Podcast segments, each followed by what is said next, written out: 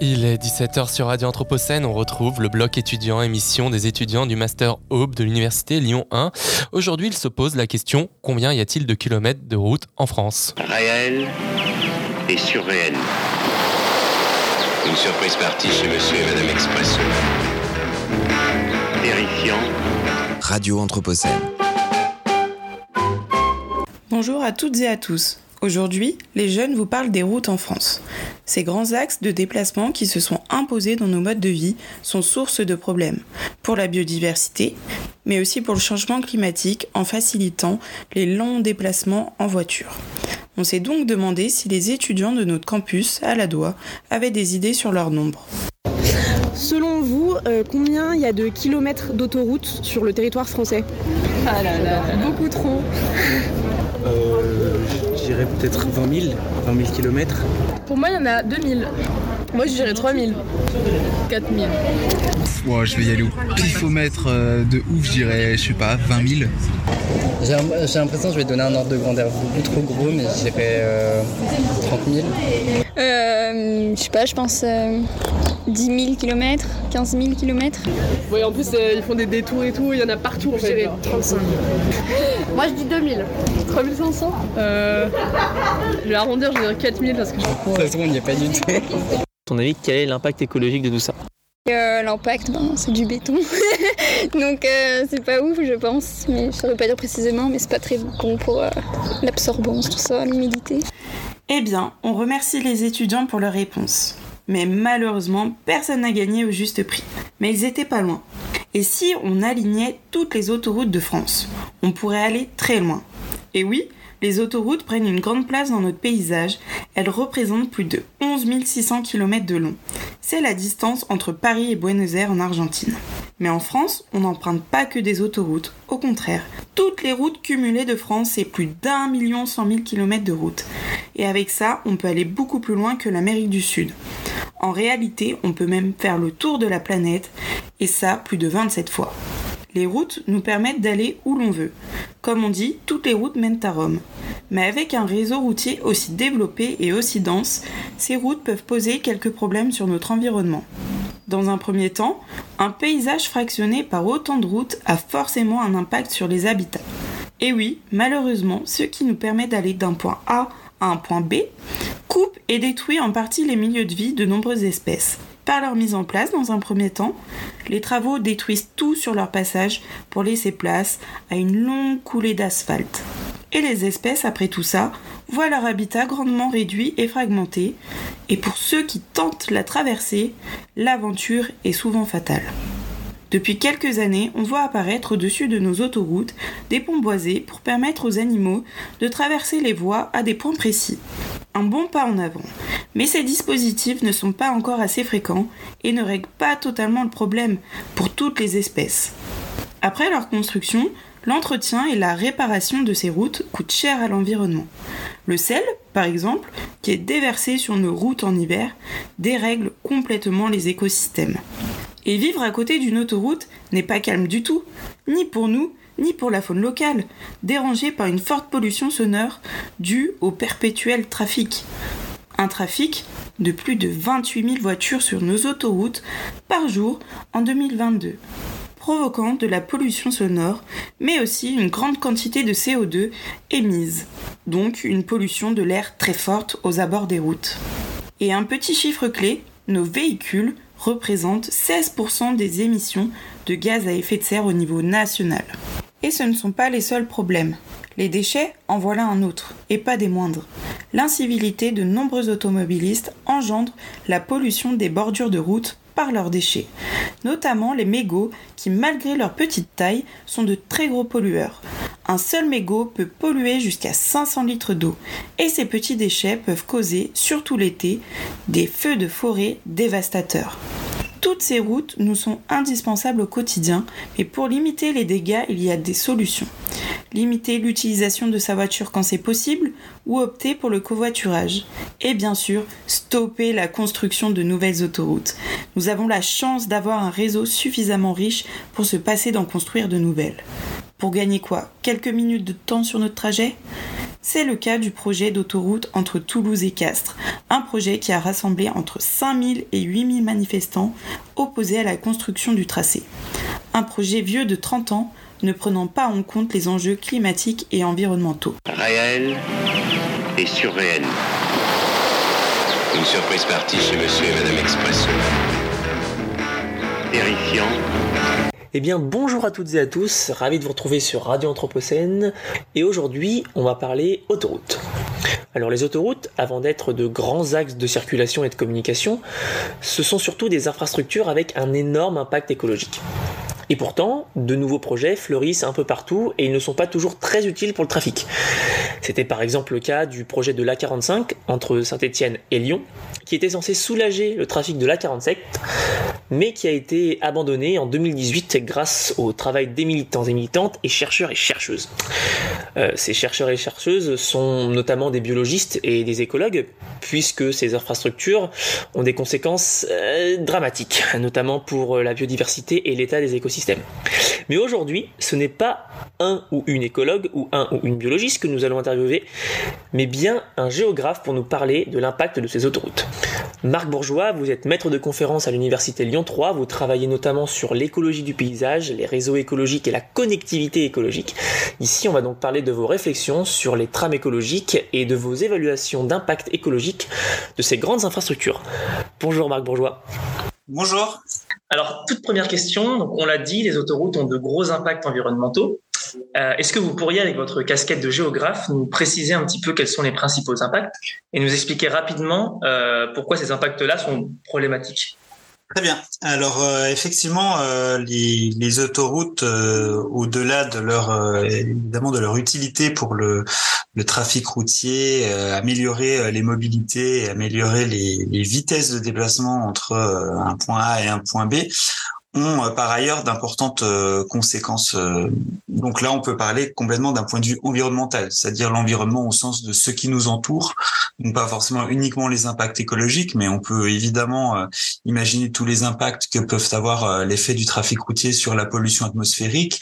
On peut parler également de pollution sonore, que ce soit pour les les animaux comme pour les humains. Imaginez quand vous habitez à proximité d'une autoroute, la pollution sonore que ça ça engendre pour vous également et bien sûr tous les impacts qui sont euh, liés euh, directement euh, aux perturbations des flux écologiques dans le paysage, donc aux perturbations des déplacements potentiels des espèces dans un paysage qui souvent ne sont plus possibles lorsqu'on construit un élément aussi fragmentant qu'une autoroute.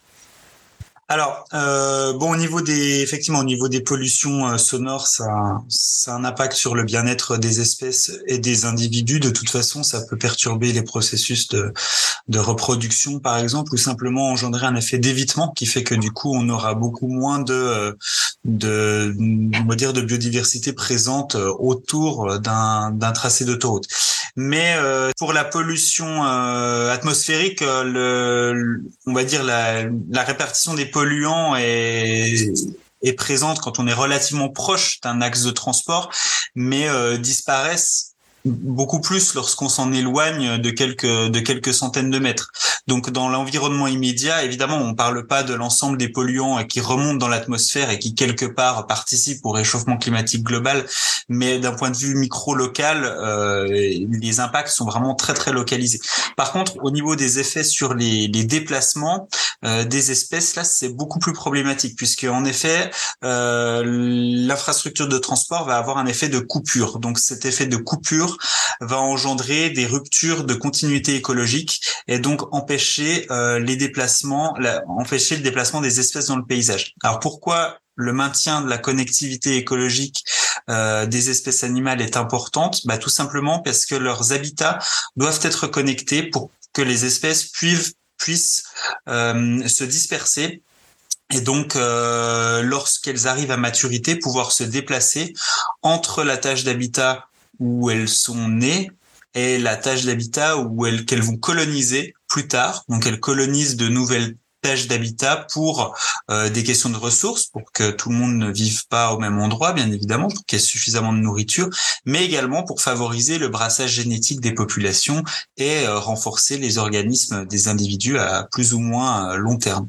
Et donc, en fait, quand on se, si on casse ce processus de connectivité écologique, ben, on peut avoir euh, des, euh, des problèmes sur des tâches d'habitat où on a des espèces qui deviennent trop nombreuses et qui, du coup, se font trop fortement concurrence, un brassage génétique qui n'est pas assuré. Et donc, en fait, à terme, euh, ces problématiques de rupture de connectivité peuvent engendrer un déclin euh, de certaines espèces, voire une, disparition si, si le processus euh, s'aggrave, puisque les tâches ne seraient plus euh, suffisamment alimentées par, par des individus. Euh, et donc, on imagine à cause de ces impacts qu'avant de construire une telle infrastructure, il y a des études d'impact. Et donc, quand on est géographe, euh, comment on peut prédire ces impacts et de quels outils on dispose pour cela? Alors justement, euh, la, petite euh, différence euh, de, des géographes par rapport aux écologues, c'est que on va travailler, nous quand on est géographe, à des échelles spatiales beaucoup plus larges que les échelles auxquelles les écologues travaillent, pour plusieurs raisons, sur lesquelles les écologues travaillent, excusez-moi. Pour plusieurs raisons. D'abord, quand on veut faire une étude d'impact sur, par exemple, un individu, enfin un organisme, une espèce, on va dire, une espèce en particulier. Je sais pas, le cas de l'autoroute A45, par exemple, euh, coupait pas mal de, de mares. Donc, si on travaille, je sais pas, sur une espèce, je sais pas, mettons le triton, par exemple, euh, sur une espèce de triton, eh ben, on va devoir faire une étude spécifique avec un protocole à respecter, euh, des points d'observation. Alors, différentes méthodes. Hein. Des fois, c'est des observations, des fois, c'est des captures, marquages, recaptures. Euh, voilà. Après, ça peut être des analyses génétiques, mais euh, toutes ces analyses ont forcément un coût euh, humain et, financier, nécessitent du temps et, et, souvent ne peuvent être mises en place que sur des petites zones, une mare en particulier euh, ou un réseau de mais pas forcément à l'échelle d'un d'un d'une agglomération où là, par exemple, si on parle entre Lyon et Saint-Étienne, d'une zone qui est quand même assez vaste, qui peut aller jusqu'à 60 km de côté. Donc on n'a pas forcément les moyens de faire des études aussi approfondies sur de telles zones. C'est pour ça que quand on est géographe comme moi, on peut travailler sur des questions plutôt de modélisation. C'est-à-dire qu'on va essayer de représenter euh, les habitats potentiels des individus dans le paysage. Alors évidemment, ça n'est que du potentiel. C'est-à-dire qu'on n'a pas toujours, c'est le cas parfois, mais on n'a pas toujours des données relatives aux espèces pour euh, vérifier qu'il y a effectivement une espèce présente dans tel ou tel endroit. Mais néanmoins, euh, bien que ce soit un peu moins précis écologiquement parlant, ça permet quand même de travailler sur des zones d'études plus vastes et surtout de faire de la prospective, c'est-à-dire de l'évaluation d'impact. Et si on fait ça, qu'est-ce qui se passerait potentiellement? Et si on fait ça, qu'est-ce qui pourrait se passer? Même si on n'a pas des résultats très précis puisqu'on cherche jamais à être prédictif de toute façon, mais on peut quand même avoir des orientations, notamment en termes de choix de scénario. Si par exemple pour une autoroute, on essaie de choisir un scénario qui serait plus ou moins bon, ou qu'on essaie de mettre en place des mesures de compensation comme des passages à faune par exemple. Donc euh, très très rapidement, euh, quand on fait de la modélisation, comment l'outil modélisation fonctionne? Comment on peut justement ben, modéliser un petit peu un impact? Alors, il existe pas mal de modèles de, simulation. Certains modèles sont individus centrés, simulent les déplacements directement des espèces dans le paysage. Mais là, c'est beaucoup plus poussé puisqu'il faut avoir vraiment un grand nombre d'informations concernant le, les, les espèces en question.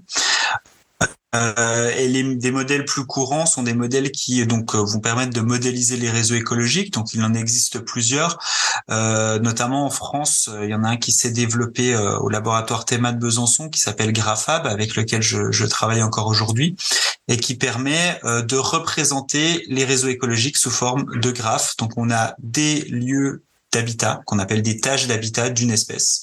Ça forme donc les nœuds du graphe et des liens qui relient ces nœuds, qui peuvent, qui montrent les déplacements potentiels des espèces dans le paysage à l'aide des déplacements de moindre coût, c'est-à-dire avec des endroits qui sont plus ou moins euh, facilement euh, traversables par une espèce. Par exemple, une rivière va être plus difficile à traverser qu'une prairie, donc on va avoir des chemins un peu tortueux entre ces tâches d'habitat. Et donc ça va nous faire un graphe, et ce graphe va nous permettre de calculer un certain nombre d'indices qu'on appelle des métriques de connectivité, qui permettent de mesurer l'état de la connectivité à l'instant donné.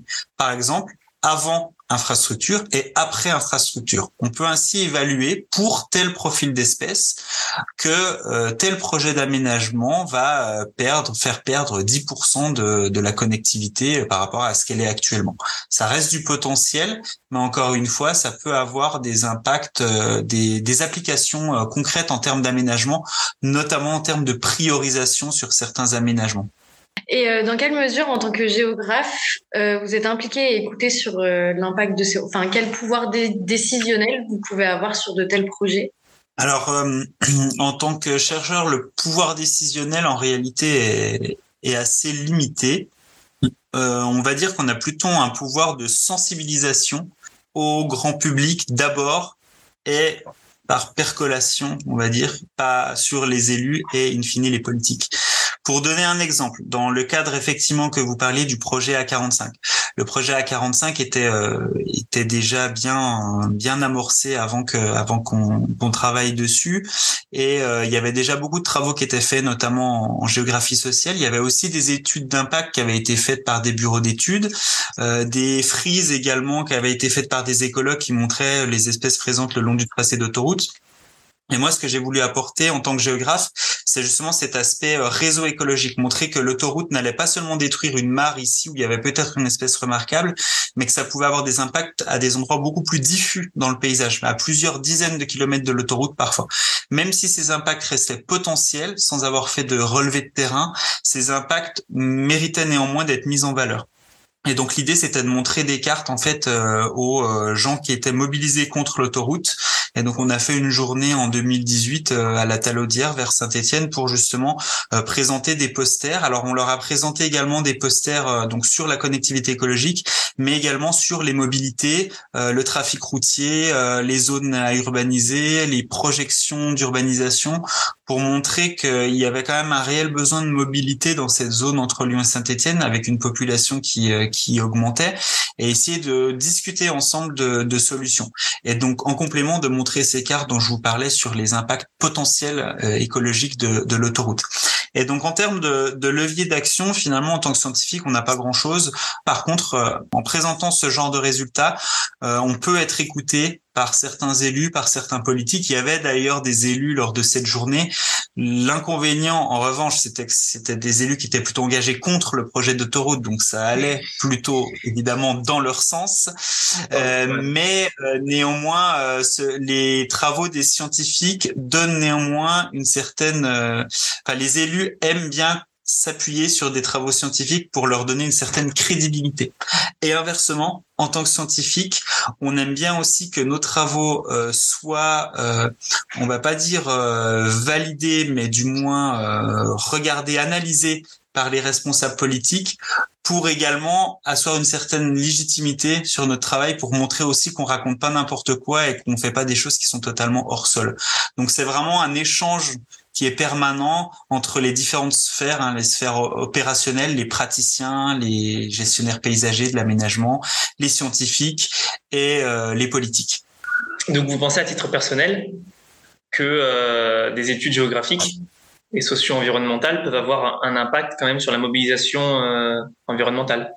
Tout à fait. Ça, peut, ça, sert de support à la mobilisation environnementale et euh, à chaque mobilisation environnementale, les personnes qui sont engagées euh, en général contre des grands projets euh, environnementaux aiment s'appuyer sur des études scientifiques pour légitimer leur combat et leurs propos.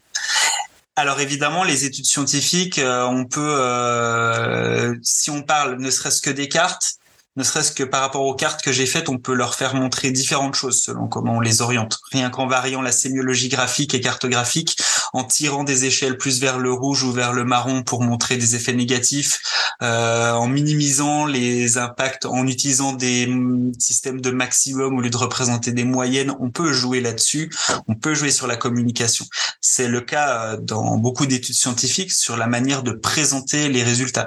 Donc évidemment, selon la personne qui va essayer de s'approprier les résultats scientifiques, selon ses volontés, qu'elles soient politiques ou qu'elles soient, euh, on va dire, euh, oui, selon les volontés politiques, hein, qu'elles soient entre guillemets dans, dans un camp ou dans un autre, on va avoir différents usages qui vont être faits de ces de ces travaux scientifiques. Et donc après, c'est à nous scientifiques de vérifier quand même qu'on n'a pas une déformation de notre propos qui qui est qui est effectuée par les personnes qui s'en emparent.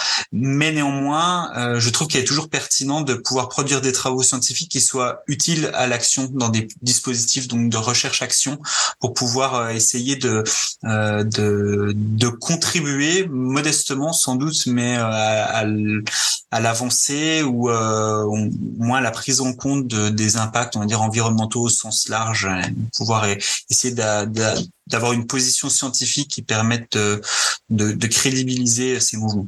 Eh ben super, merci beaucoup Marc Bourgeois d'avoir répondu à nos questions. On rappelle que vous êtes géographe et maître de conférence à l'Université Lyon 3. Eh ben merci beaucoup. La recherche-action proposée par Marc Bourgeois est-elle en accord avec ce que pensent les collectifs? C'est ce que nous allons voir tout de suite avec Chloé. Réel et surréel. Une surprise partie chez monsieur et madame Expresso. Terrifiant ces routes qui parsèment nos paysages ne sont pas sans impact négatif.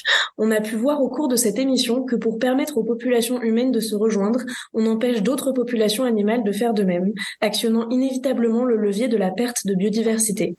Si les scientifiques s'emparent de ce sujet, des militants et militantes le font aussi, et le lien entre les deux paraît très important comme Marc Bourgeois a pu le souligner. D'ailleurs, ça se passe en ce moment puisqu'il y a quelques semaines, de grands week-ends de mobilisation ont eu lieu contre de nouveaux projets routiers.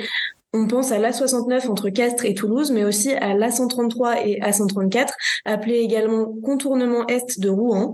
Ces mobilisations sous la bannière des soulèvements de la Terre avaient un objectif clair, mettre des bâtons dans les routes au sens clair comme au sens figuré. C'est pour revenir sur ces actions citoyennes que nous accueillons aujourd'hui Guillaume Grima, qui est porte-parole du collectif contre l'A133 A134 près de Rouen. Bonjour Guillaume Grima. Bonjour.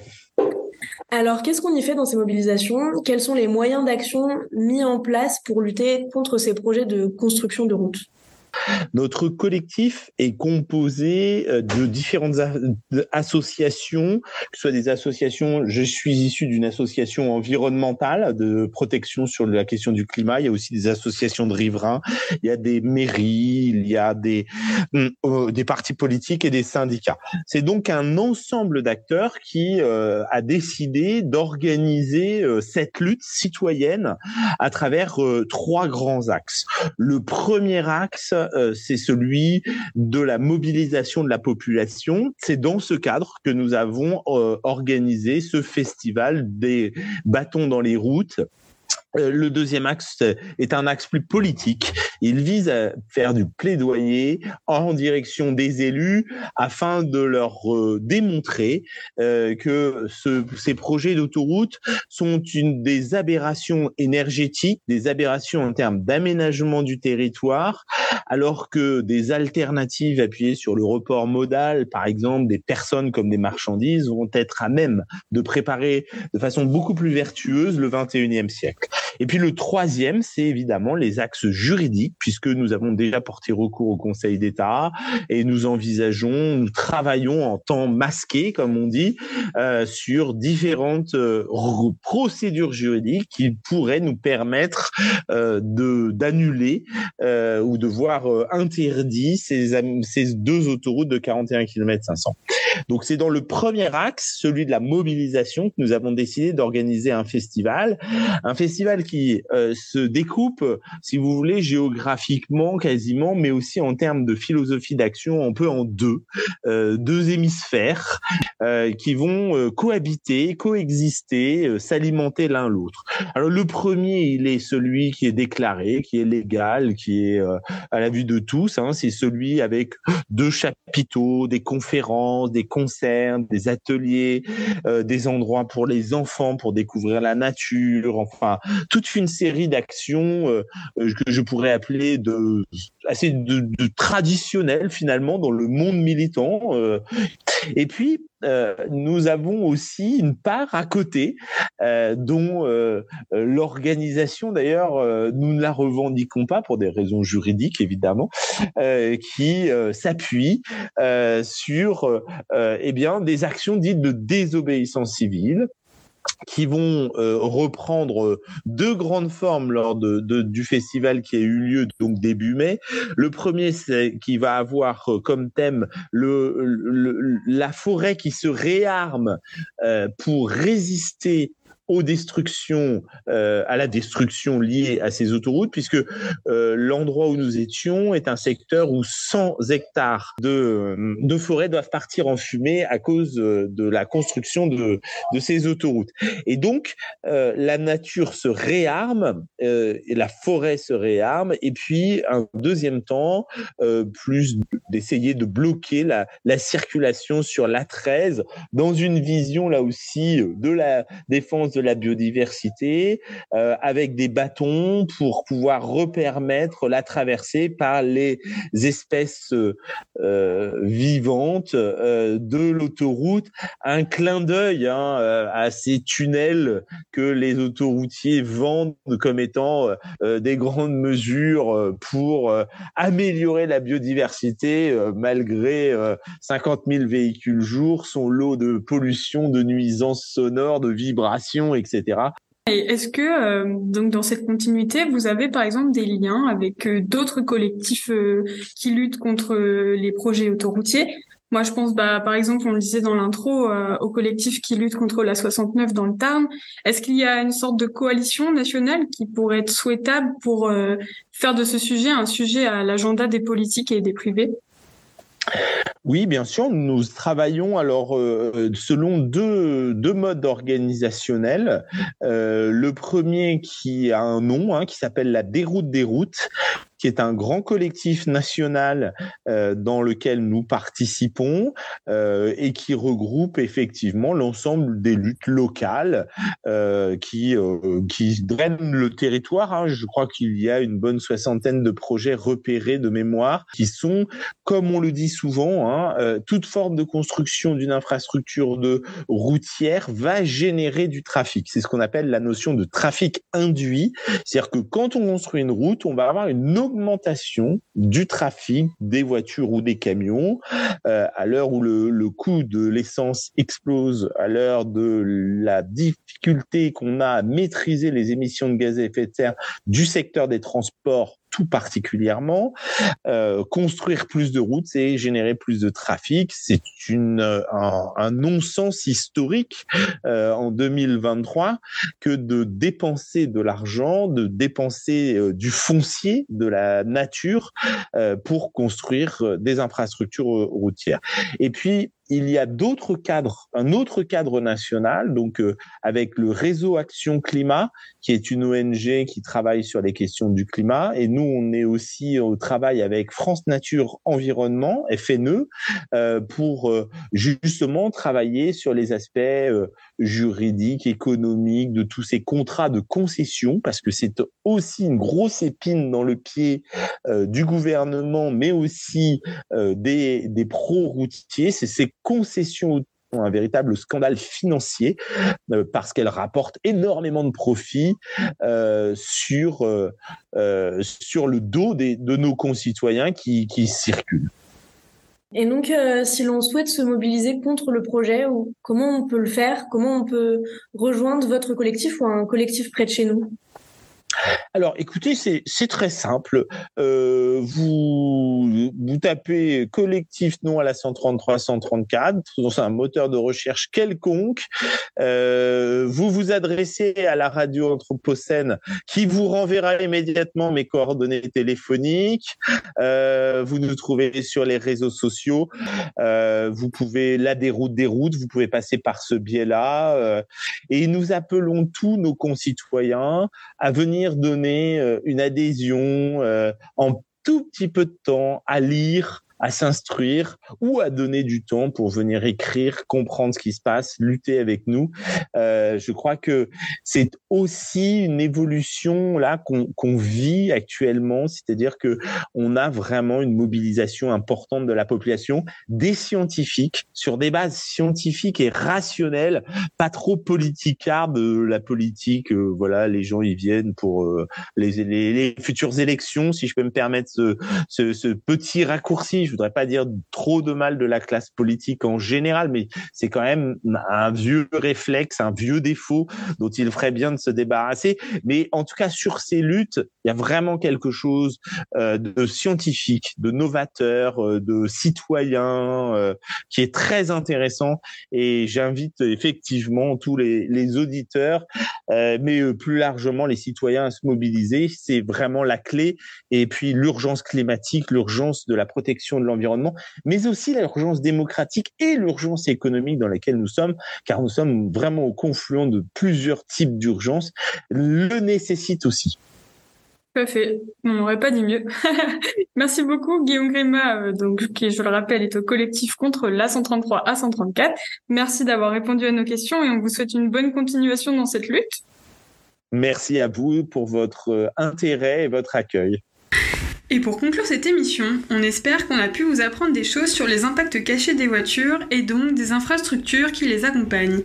Nous avons besoin de mesures nationales permettant de limiter l'utilisation de la voiture individuelle, notamment dans les territoires isolés des transports en commun.